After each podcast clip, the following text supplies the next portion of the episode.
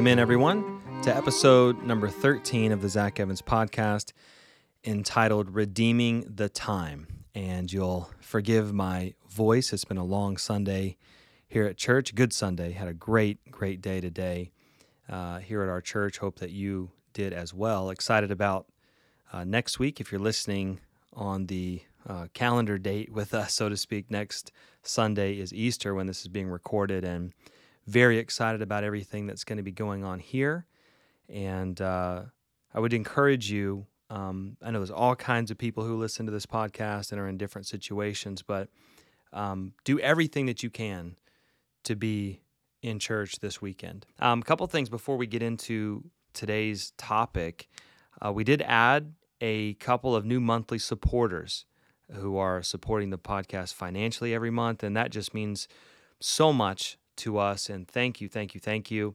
And every bit of that for the foreseeable future will go right back into the podcast in order to improve it. And so we're very excited about that. The best way to support the podcast financially is to go into the episode notes and click on the donate link where you can become one of our monthly supporters. So if you feel like doing that, you can find that in the show notes. I do want to encourage you, if you're not already, to follow us on Facebook and Instagram. And it makes a huge difference when you like, comment, and most importantly, when you share the podcast. Also, exciting news. And I don't want to get my hopes up too high on this because there's always a possibility that it won't get done. But we are lining up our first conversation episode, which is really where I eventually want this podcast to go. We're going to continue to do the Tuesday episodes every week. That's not going to change, but really the the vision of this was for it to eventually become where I'm able to sit down with someone and have a conversation about important topics pertaining to the Christian life. And so that's all I'm going to say about this because there's a chance that we can't get it done, but if we can, then we're going to have a two episode week again this week and drop that on Thursday most likely. Might even drop it on Wednesday if we get it done quick enough. But pray with us about that. That's really what I'm super excited about. Hopefully, this podcast becoming.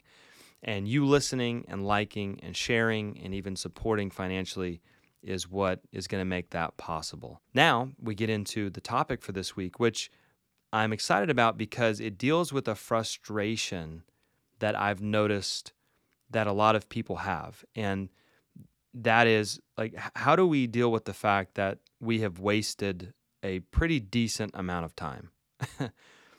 no one perfectly manages their time, even as a Christian, obviously. And many people, for example, have wasted large swaths of their life and are now maybe getting saved or getting back in church or getting right, getting serious for the first time in a long time. And one of the things that plagues them is they kind of look back over their life and they say, man, I have wasted so much time. And they're kind of guilt ridden and guilt driven. Although, you know, that's that's a sobering observation that we need to make and a, a realization that we need to understand we have wasted a lot of time. You can dwell on that too much and you can allow that thought to really bog you down and make you think that God is somehow limited in a certain way now in working in your life that's actually not true. And I want to deal with that idea. And this is really meant to be encouraging and challenging, which is regardless of when you're getting started, if you're young, if you're a teenager listening to this, uh, if you're a more elderly person listening to this, God is not constrained by time, but we are. And so we have to manage it and steward it properly. But how should we as Christians understand our relationship with time? That includes the time that we have and the time that is lost and the time that we'll have moving forward in the, into the future. Uh, we pursue many different ways of thinking about this, and I think it'll really be an encouragement to you. So, with no further ado, we will jump into episode 13 entitled Redeeming the Time. Enjoy. Ephesians 5:16 Paul says redeeming the time because the days are evil. And Colossians 4 5, you don't have to turn there for sake of time, but he says the same thing, essentially redeeming the time. Um, I used to work in sales. I would travel around a little bit. There was a lady in Barrow County who worked at the Board of Education, and she had this. I'd been going there for I guess two or three years, and for two or three years she had a timer, a countdown timer, on her desk that was counting down the days until she was going to retire.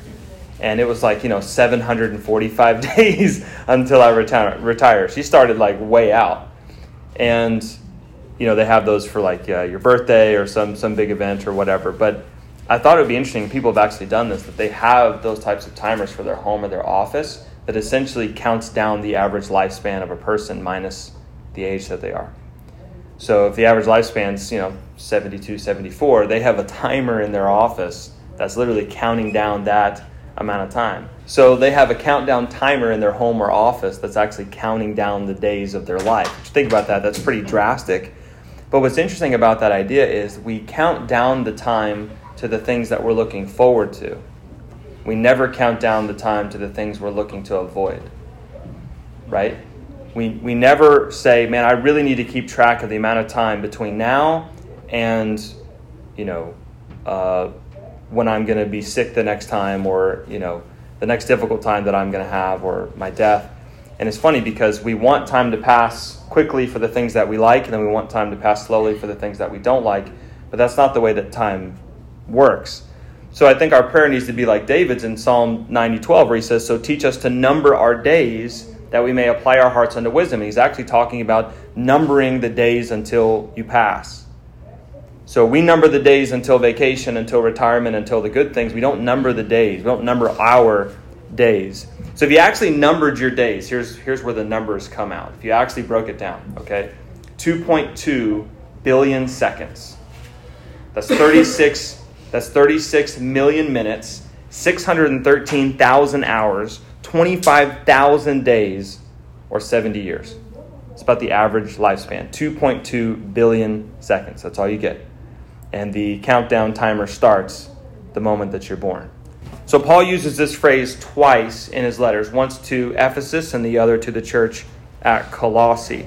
Ephesians chapter 5 Paul says in verses 15 and 16, he says, See then that ye walk circumspectly, not as fools, but as wise, redeeming the time because the days are evil. Now, if you examine this chapter, kind of what he does is he compares the pagan way of life to darkness. He uses that metaphor a few times. And then he uses the Christian way of life. The metaphor there is light. And he contrasts darkness and light, day and night. So the idea is that just like the night is for sleeping and the day is for working, that when we are engaged in what he calls the unfruitful works of darkness, we are essentially sleepily wasting away our lives. That's what he's saying. Right? What's the night for? The night is for sleeping. And he's comparing the life of the pagan in Ephesus to a life that is basically a sleepwalk. There's nothing productive done. It's an unfruitful work that's done in the darkness. They're not actually producing any work. So, the contrast to that, verse 14, he says, Awake thou that sleepest, and arise from the dead, and Christ shall give thee light. So, the one side is a life lived in darkness, futility, unfruitfulness, a, a life that is walked through like a sleepy daydream, which, by the way, is most people. That's the way most people live their life, like it's kind of a groggy daydream. So, that's not the Christian life. We're to be wakeful. So, the opposite side is through Christ, we are made to be awake. It's, it's interesting that the idea of wokeness, right? Woke comes from the word awake. It means someone who's awake and alert, whose eyes are open and observing. And that's increasingly not the case with those who identify with that phrase, right? But if you take the positive connotation of that idea, Christians are supposed to be awake. And what that, so it's been interesting. He's kind of gone off the rails, but I saw an interview with Kanye West years ago when he first made his profession of faith. I don't know what to make of him now, although I compare him to Nebuchadnezzar, essentially. You know how Nebuchadnezzar, God got a hold of Nebuchadnezzar, started to change his life, and then Nebuchadnezzar stopped glorifying God, and so God let him go crazy. He let him go crazy for seven years. He lived the life of an animal out in the field. And then he woke up one day, turned his heart to God, and God restored him to his kingdom. If Kanye West is actually saved, that's kind of what's happening. As God is taking him he turned away a little bit, he's humbling him and he'll bring him back. If he doesn't, if he falls away completely, it's probably First John where it says he went out from us because he was not of us. And we don't know, we just observe. But he did an interview with James Corden, the late night show guy, and he asked him, he said, You know, people are looking at your life and saying, Wait a second, there's the old Kanye and the new Kanye. You know, there's the old music and the new music. Like, how do you just change like that? And he says, Well, he said, When you're asleep, is that one state of being? And James says, Yeah. He says, And then when you're awake, is that another state of being? He goes, Yeah.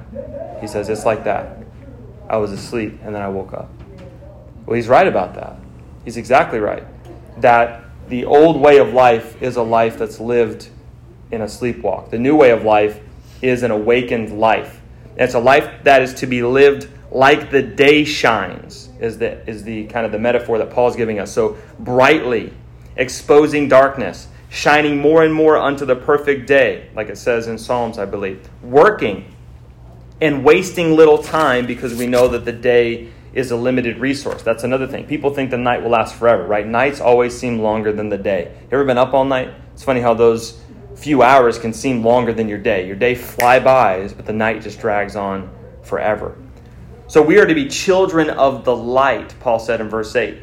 And one thing that a child of the light would not do is frivolously waste away the day. But the thing about that is, even through our best efforts, time seems to slip very quickly out of our grasp. And there's reasons for that. You ever, um, you ever heard somebody say, or maybe you've said, man, as we age, time seems to go by more quickly? Well, a minute is still a minute, but there actually is truth to that. And, and the reason why that's true is as you get older, the time that is passing is an increasingly smaller percentage of your overall life. I'll give you an example. So when you're five years old and a year passes, that's 20% of your life. 20% of your life passed in a year when you're five. That's a lot of time. But if you're 35, it's 2%. It's just 2% of your life. When Einstein talked about time being relative, this is kind of what he's talking about. So somebody asked him one time, they said, Explain relativity. He says, No, it's simple. He's like, Which minute is longer? One minute with your hand on the stovetop, or one minute looking into the eyes of a beautiful woman? He's like, Which one is longer? Which one passes more quickly? He's like, That's relativity. So again, like if if uh, if something is moving away from you, it gets smaller unless you're moving with it at the same speed. Again, that's relativity. So that applies to our perception of time as well, which is the reason why time passes more quickly or seems to pass more quickly as you age is because that time is an increasingly smaller percentage of your overall life. So if 1% of your life passes, that's not much. It's the same reason why you ever notice how the last few days of vacation go by faster than the first couple of days? It's the same exact thing. Because 1 out of 7 is a lot less than 1 out of 1. Right? So one out of seven days goes by like that. One out of one days is the only day you got. It's going to go by a little slower. So it's why time seems to speed up. So that means that if we're not careful, time can easily slip away from us, especially when we get older. It's interesting that when we're young, we procrastinate and push things off because of the amount of time that we think we'll have in the future. So we push things into the future because we have time, is what we say. Well, there'll be time for that later. But then as we get older, we still procrastinate and push things into the future, but not because of the time that we think we will have in the future, but because we're running out of the time that we thought we would have when we were young. It's interesting. So we still procrastinate and push things, the important things, off into the future because we don't properly redeem the time. So we have this strange dynamic where when we get old enough to responsibly use our time, it begins to speed up and slip out of our fingers to some extent. So we have a, a big challenge just physically in relation to time as we move through life. Okay, but then there's a second challenge to redeeming the time, which is, and the Bible speaks of this. It's fascinating that the Bible suggests that there's a relationship between your perception of time and the way that you live your life. There's a connection between the two. So the Bible makes a connection between the righteous life and long, full days, and a wicked life and short, evil days. And yet, notice this the, the Bible, for example, says that Abraham died in a good old age, an old man, and full of years. Okay? He lived to be 175. The Bible says that Isaac died being old and full of days, Genesis 35. He lived to be 180. So even a, there's a time difference there, but they're both described with the same language. David died in a good old age full of days, but he only died at the age of 70. And yet the same exact phrase is used to describe him. This is true of Job and Jehoiada as well. So if you line up all their ages, they're all different. We don't know how old Job was. He's probably the oldest of the bunch. We know he lived, I think, a couple hundred years after.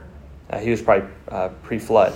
Well, a couple hundred years after the God restored him, he continued to live. I think that's the right idea. Jehoiada, I don't remember how old he was when he died. But the point is, all varying degrees of length of life, all described as full of days. Why? Because it's not just a statement about the physical amount of time that they lived in, it's talking about the quality of their life and the perception of the fullness of their life. So, but contrast that with Jacob. I make the case that Jacob was not the greatest of people, and we tend to do this where we we mythologize all of the Bible characters and we turn them all into heroes. Jacob's not a hero. Jacob is not a hero. Jacob doesn't do much in his life that's honorable. So later in his life, and he, even puts God in a corner multiple times. He says, If you bring me back to my homeland in peace, then you'll be my God. It's like, whoa, uh, who do you think you are?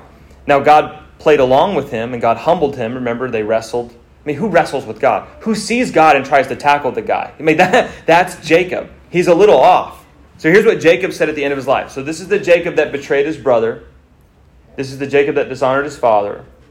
This is the Jacob that, even in his relationship with Laban, he met his match, and they just lie and you know and cheat each other, and it's just ridiculous. When Laban and him make a covenant, Jacob doesn't even swear on. Uh, his relationship with God, he swears on the fear of his father Isaac. Laban has enough sense when they make a commitment to not mess with each other anymore to make it in front of the God of Abraham and Noah, I think is what he says. Jacob doesn't even do that. Jacob says, I swear on my father's grave, essentially, is what he says. It's like this guy's not a model Christian. Okay, so here's what he says at the end of his life he stands before Pharaoh and he says, The days of the years of my pilgrimage are an 130 years. Few and evil have the days of the years of my life been. He's 130. He's 130. He's an old guy. Notice the exact words. He says, Few and evil have the days of the years. Few and evil days. My days were short. You know, one thing that we don't like about pre daylight savings time is the short days. It's annoying that it's dark at 5:30. This makes no sense.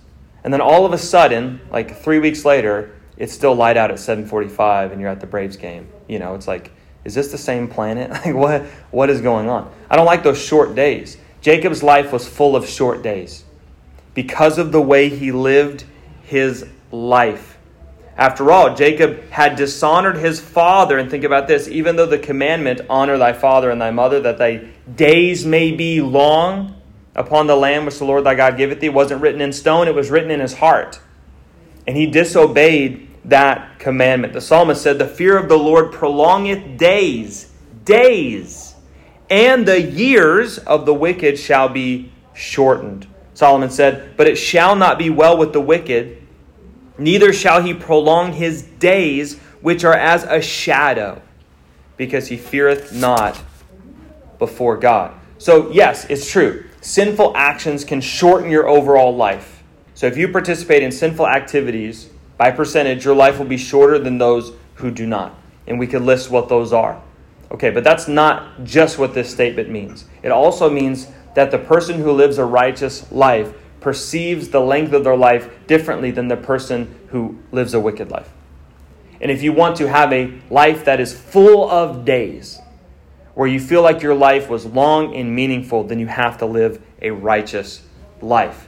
So, in other words, the 120 years of the righteous man and the 120 years of the wicked man, if they were laid in the balance, one is full of days and the other is few.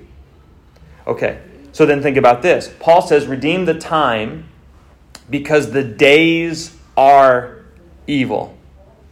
Here's a crazy thought. Is it possible not just if an individual's perception of time is somewhat relative to their actions, to their age, and to the way that they live their life, right? Which that seems obviously true. Is it possible that a society's collective action a nation's collective action could change kind of the corporate perception of time as a people. That's, that's I, I don't know. I'm not saying that that's exactly right, but think about what Paul is saying. The days are evil. How can he say that? The days are evil. Okay, yeah, so the days are full of evil. They're living in Ephesus. Ephesus is a rough place. Witchcraft, idolatry. This is the place where they came and burned uh, all those curious books that are worth thousands upon thousands of dollars. I mean, Ephesus was a rough place. And Paul says you have to redeem the time, buy back the time, make up for lost time, because the days are evil. All right, so you think about the, we talk about the long summer days, right? If we had to describe a day as evil, it'd probably be a day full of darkness. A short day where you can't get a lot done. That's what he's describing. So, the, as the condition of the world deteriorates, it gets more difficult for us to live a life as the day.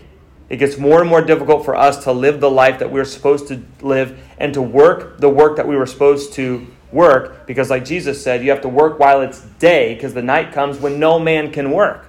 Okay, so think about this too. Christians are to live a life like light. Light and salt are the two things that Jesus talked about. You're a city set on a hill, you are the light of the world. Okay, that means that in the absence of true Christianity, the world is full of darkness. So, the more darkness that there is, to some extent, the less light that we have, the less work that we can do. That's the idea. So, Paul says that you have to redeem the time because the days are evil. And as we look around the world today, we see the deterioration of society, specifically Western society. But it is deteriorating, which means it gets harder and harder to redeem the time. And that's true. As a society, that is also true. All right, so if you're like me, you've wasted enough time already. Nobody looks back on their life that I know and is like, I have done so much. And I am just, I'm killing it. I'm just, I'm doing such an awesome job. Most people I know lament lost time. And I don't know what your testimony is. Some of you, obviously, I do, but how long you've been saved or how long you've been serious, those are two different things. Some people are saved and then they do nothing. Some people are saved and serious right off the bat. But all of us could look back on our life and lament how much of it has been spent toiling in the unfruitful fields of sin and waste. But what happens at salvation is Christ, who is the light of the world, bursts us into his glorious kingdom. All things are made new, old things are passed away, and then I'm commanded to start redeeming the time here's what I've noticed is that a lot of Christians are frustrated by their past life, their past mistakes, the time missed. Man, if I just could have started at this age, if I just could have done this then, if I hadn't wasted so much time, okay, we have to stop with all of that. Stop. How many times does the Bible call us back necessarily to all of that and say, hey, look, sit here and wallow in grief for a few minutes? Not often. Paul in Romans says, What fruit had ye then in those things wherein now you are ashamed? So he, he says, Hey, remember those things that you did? Okay, what was the product of that? You happy with that? No, okay, don't do it again. But the Bible doesn't call us back, hey, go wallow in grief and regret at your past life all of the time. Like, that's not a Christian virtue, it's self pity. And we have to move on from that. And to look, here's what we do. Every time we spend complaining about lost time is a moment that we're not redeeming the time that we have. And the Christian idea is that we can redeem the time that is possible to redeem the time. I want to give you three categories under that that we should think about. The first one is this we are to make up for lost time. The word redeem means to buy back. Okay, something was lost, it's now under the possession of something else to some extent. Okay, we don't have it anymore. So through paying a price, we can get it back. All right, so we have, we don't think of that being possible in relation to time. We don't think it's possible to gain time back. Well, physically, it's not, right? Once time is lost, it's lost, and that's true. But that doesn't mean that what we could have done with that time is no longer possible. And that's where we get off track. So we say, man, if I had just done this at this age. Okay, well, really what you're complaining about isn't the loss of years, it's the loss of production that could have taken place because of the time that was available to you. That's what you're lamenting. But here's the thing you don't realize that thing is probably still possible. And the lost time is not the issue. That's not the issue. We'll talk about this in a moment, but God is not restrained by time. God doesn't panic and go, oh my word, I mean, you know, You got saved at 25 instead of 12. What am I going to do? I have no idea. I don't know. It's nothing I can do with you. I'm sorry. You're just on your own. I know. Sit and lament in grief for the rest of your life. That's what you should do. No. So God is not restrained by time, but we are. And we'll talk about that in a moment. But for example, we were driving to Alabama to go play golf, and we had two tee times. We are going to play two rounds, and we booked the second course. We had we booked it tight, an hour and a half away from our first course. So we had we started off at 8:40. Our second tee time's at 2:30.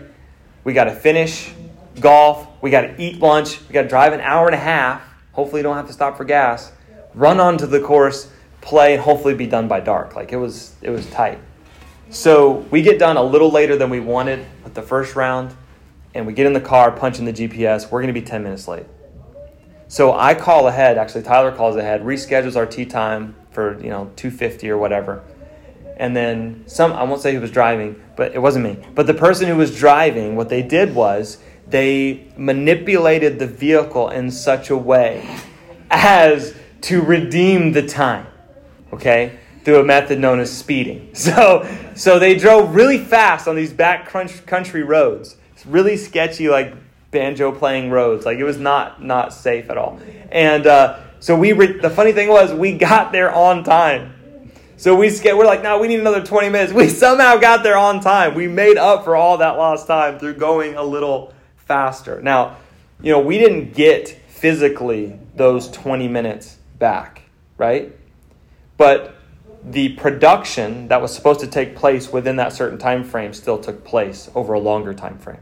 Does that make sense? Lost time can't be recovered, but it can be redeemed. Lost time cannot be retrieved but it can be made up for. And this isn't just true about traffic jams and shortcuts, it's true of your life as well. Okay, yeah, you've wasted a ton of time. Yeah, you have. A ton of it. And you continue to compulsively waste time. So do I. It's exactly what we do. But what is the main value of time? Time is not valuable in and of itself. If you do nothing with the time, let's put it this way if you could do nothing with the time, then what is the purpose of the time? If you had unlimited time, but you couldn't do anything with it, then what's the purpose of having it? So it's not time. We're so focused on the time the minute, the second, the day, the month, the year when we should be focused on the production, what we could do with the time. If you had endless time, but you were paralyzed in it so you couldn't use it, then it has no value except to exist as a torment in relation to you. Okay? So there are many things that you can do now to make up for what you did not do then. And of course, some things cannot be recovered from. Absolutely, I'm not saying that. But my point is that it's not the loss of time that's really the problem, it's the lack of production that could have resulted from the proper use of that time. That's the problem. You know, a lot can be done in a short time if we would just realize that. You ever heard of something called Parkinson's Law? So, Parkinson's Law is the idea that work expands to fill the space allotted for it. So the idea is that if you have to write a paper, for example, go back to your school days, if you had to write a paper for school and you had three months' notice, and you think, it's going to take me three months to write this paper, then it's going to take you three months to write the paper. But you wait until three days before. And then because you're decently smart and you're an okay writer, you write the thing in three days and you get an A. Well, you could have done that three months ago. It could take you three months to do it, or it could take you three days. And a lot of times, what we do is we think it should take us longer to do things than it actually has to. It doesn't have to take you that long. If you make it a six month project to clean out your garage, it's going to take you six months. Although you could probably do it in six hours. You could squeeze that down into a relatively small period of time and say, I think I could get it done. It's amazing what we can do when we have to. It's amazing what we can do when we have no choice. We can do a lot in a, just a little bit of time. That's Parkinson's law. Okay, what we do is we think it takes 10 years to get your life together. It doesn't. You think it takes 10 years to get healthy. It doesn't. Think it takes 10 years to get organized. It doesn't. If you think it takes a whole life to do something, it's going to take you your whole life. Okay, what if you try to do it in a month? What if you tried to get yourself together in a month? Okay, maybe that's not enough time. Two months, three months, six months, a year. How much could you change in a year? How much could you improve in a year? we push our time frames out way too long, and then we waste time like the teenager in school who thinks he has six months to do a project. Okay, this is going to take you six months. Reduce the time and redeem it. Jesus' ministry, for example, was how long? Three years long. Three years. For 30 years, he was in a small town in Galilee doing what? Working with his dad, learning, reading, growing.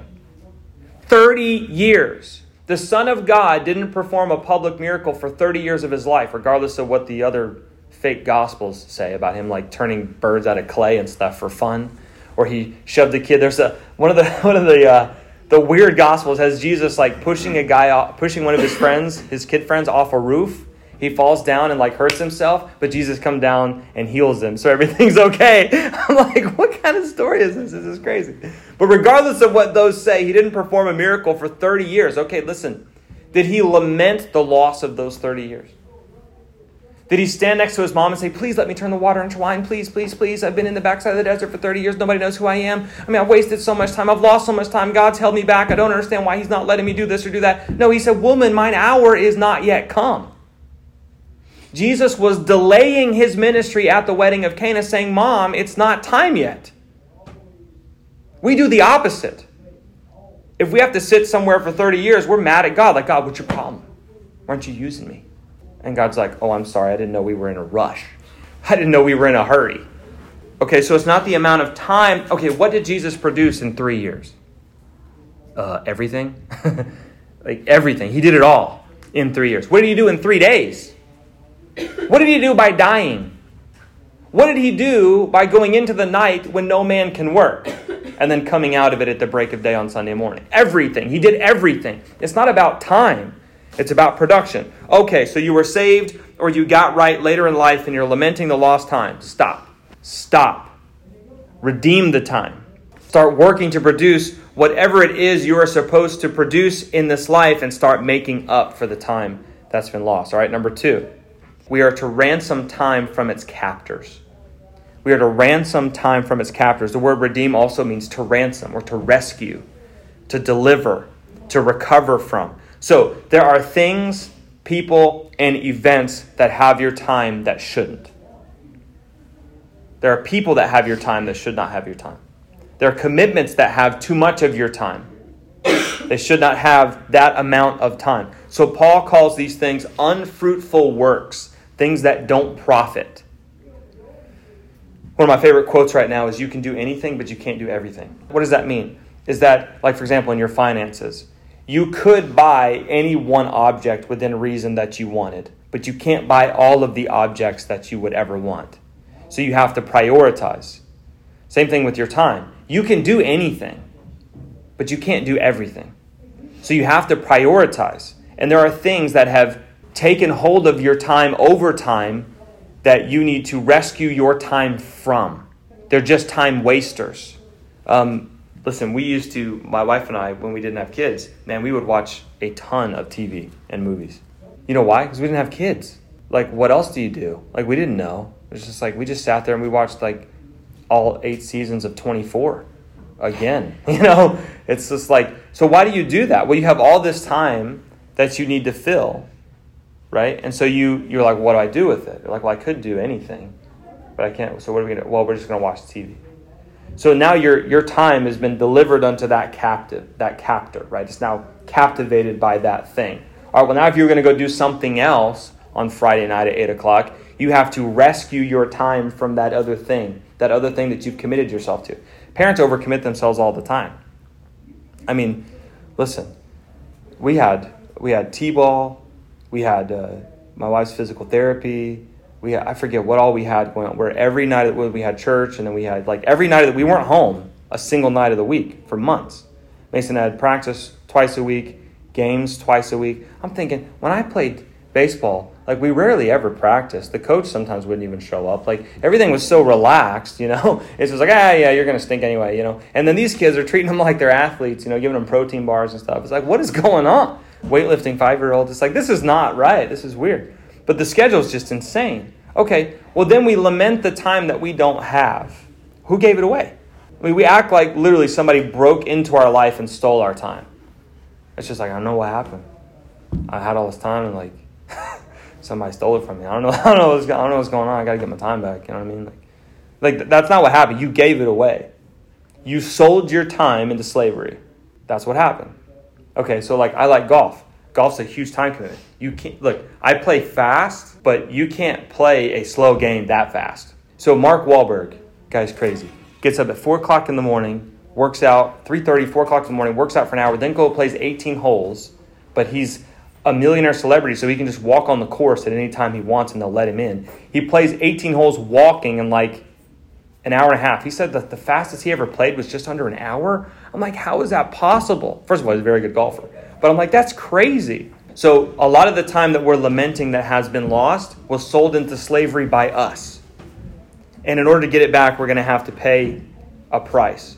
All right? For example, busyness, for example, is not a virtue. Busyness is not a virtue. Paul said that there were some in the Thessalonian church that they were they worked not at all but were busybodies. Like that seems like it's not right. He says they work not at all but they're busybodies. And I think that's many people. So busybodies will enslave their time to anything but the important. Anything that demands anything of them that is not important, they're all in. But if it is important, they really struggle to commit to that. Redeeming the time is about rescuing your time from its enslavement to that which does not produce eternal value. That's redeeming the time. A lack of time is not the problem. Lost time is not the problem. A lack of discipline in relation to my time is the problem. All right, lastly, number three, we're to trust God's timing. The reason for that is because God is not restricted by time and space. All right, but we are. And what that can do is that can create friction between us and God. To where God doesn't think of things in terms of, I have to do this by this time. That's not the way that God perceives things. He's like someone writing a book. He can lay it on the table and come back to it whenever he wants. The characters inside are, will still be there when he gets back. They haven't progressed into the third act.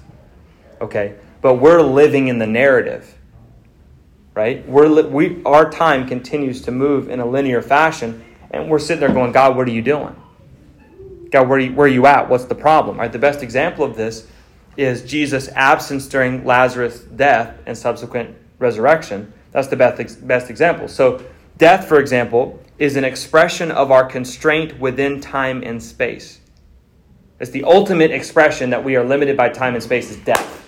That at some point our time ends and the physical space that we occupied now dwindles into dust. So, death is the ultimate reminder that we are ultimately restrained by time and space. But Jesus was not restrained in the same way. He could transcend that time and space and bring Lazarus back from the dead. Abraham believed that God could do the same thing for him. All right, we need to understand that as well as we're running around like Martha, freaking out that God hasn't done something yet, that God is not restrained by time, and that includes lost time. God is not fretting because you're 35 years old and just now getting your life together. God's not worried about that. John the Baptist ministry was six months long. Six months. We're still talking about the guy. When Joshua was running out of time, what did God do? He made the sun stand still for the man. I mean, so what, what, Joshua was doing exactly what God told him to do and was running out of time. So what did God do? God redeemed some time for him and said, "Hey, sun, stand still for a minute so Joshua can continue to do my will." You don't think he can do the same thing for you? Metaphysically speaking? Of course he can. He can make the days a little longer? Of course he can. God left Moses in the backside of the wilderness until he was 80 years old. 80. He got an 80 year old man to lead Israel out of Egypt. 80 years old. God can do a lot in a little bit of time, and our frustration at our delays betrays our lack of trust in God. That's fundamentally what it, what it does. The fact that we're frustrated that there's a, a delay means that we don't trust in the omnipotence of God, essentially, is what it means at the end of the day. One of my favorite examples of this is something that I think about, especially in ministry, is Paul. So, Paul was saved on the Damascus Road. Immediately, he starts preaching in synagogues. Okay, he then from Damascus goes straight into Arabia. He's in Arabia for three years, probably at Mount Sinai, where he is truth is revealed to him by Christ himself for 3 years. Where did Paul have some of these visions and understand some of the things we read about in the New Testament? It was those three years in Arabia with Christ where he was discipled by Christ himself. That's incredible. By the way, the same place where God appeared to Moses. It's extremely significant. Paul doesn't talk about it a lot because he's a humble man. He comes back. He goes with Barnabas to Jerusalem. He's rejected by the disciples, even though it's been three plus years since he's been putting people in jail.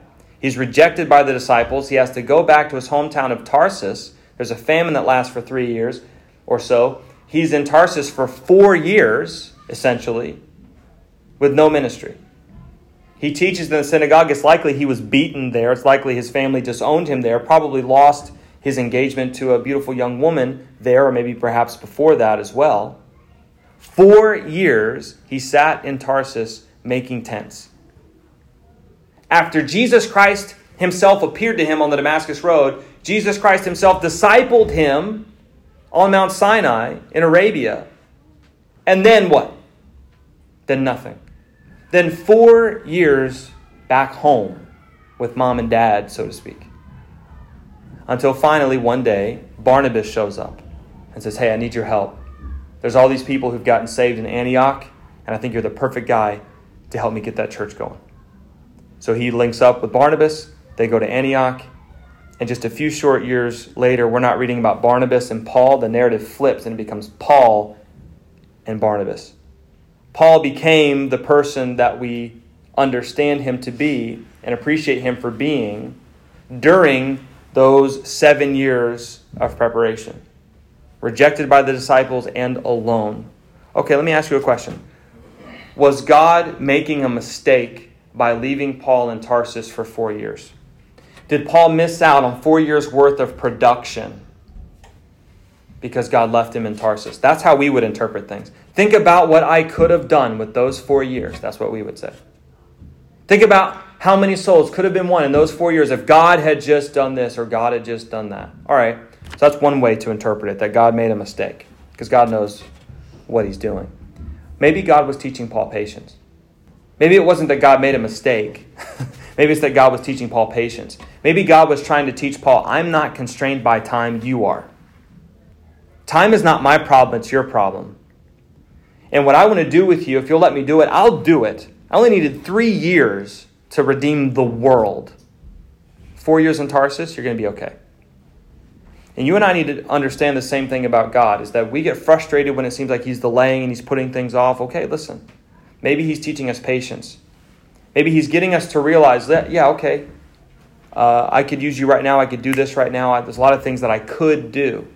But maybe I'll just teach you patience first so you'll understand that it's not about how much time you have, it's about how much of you I have.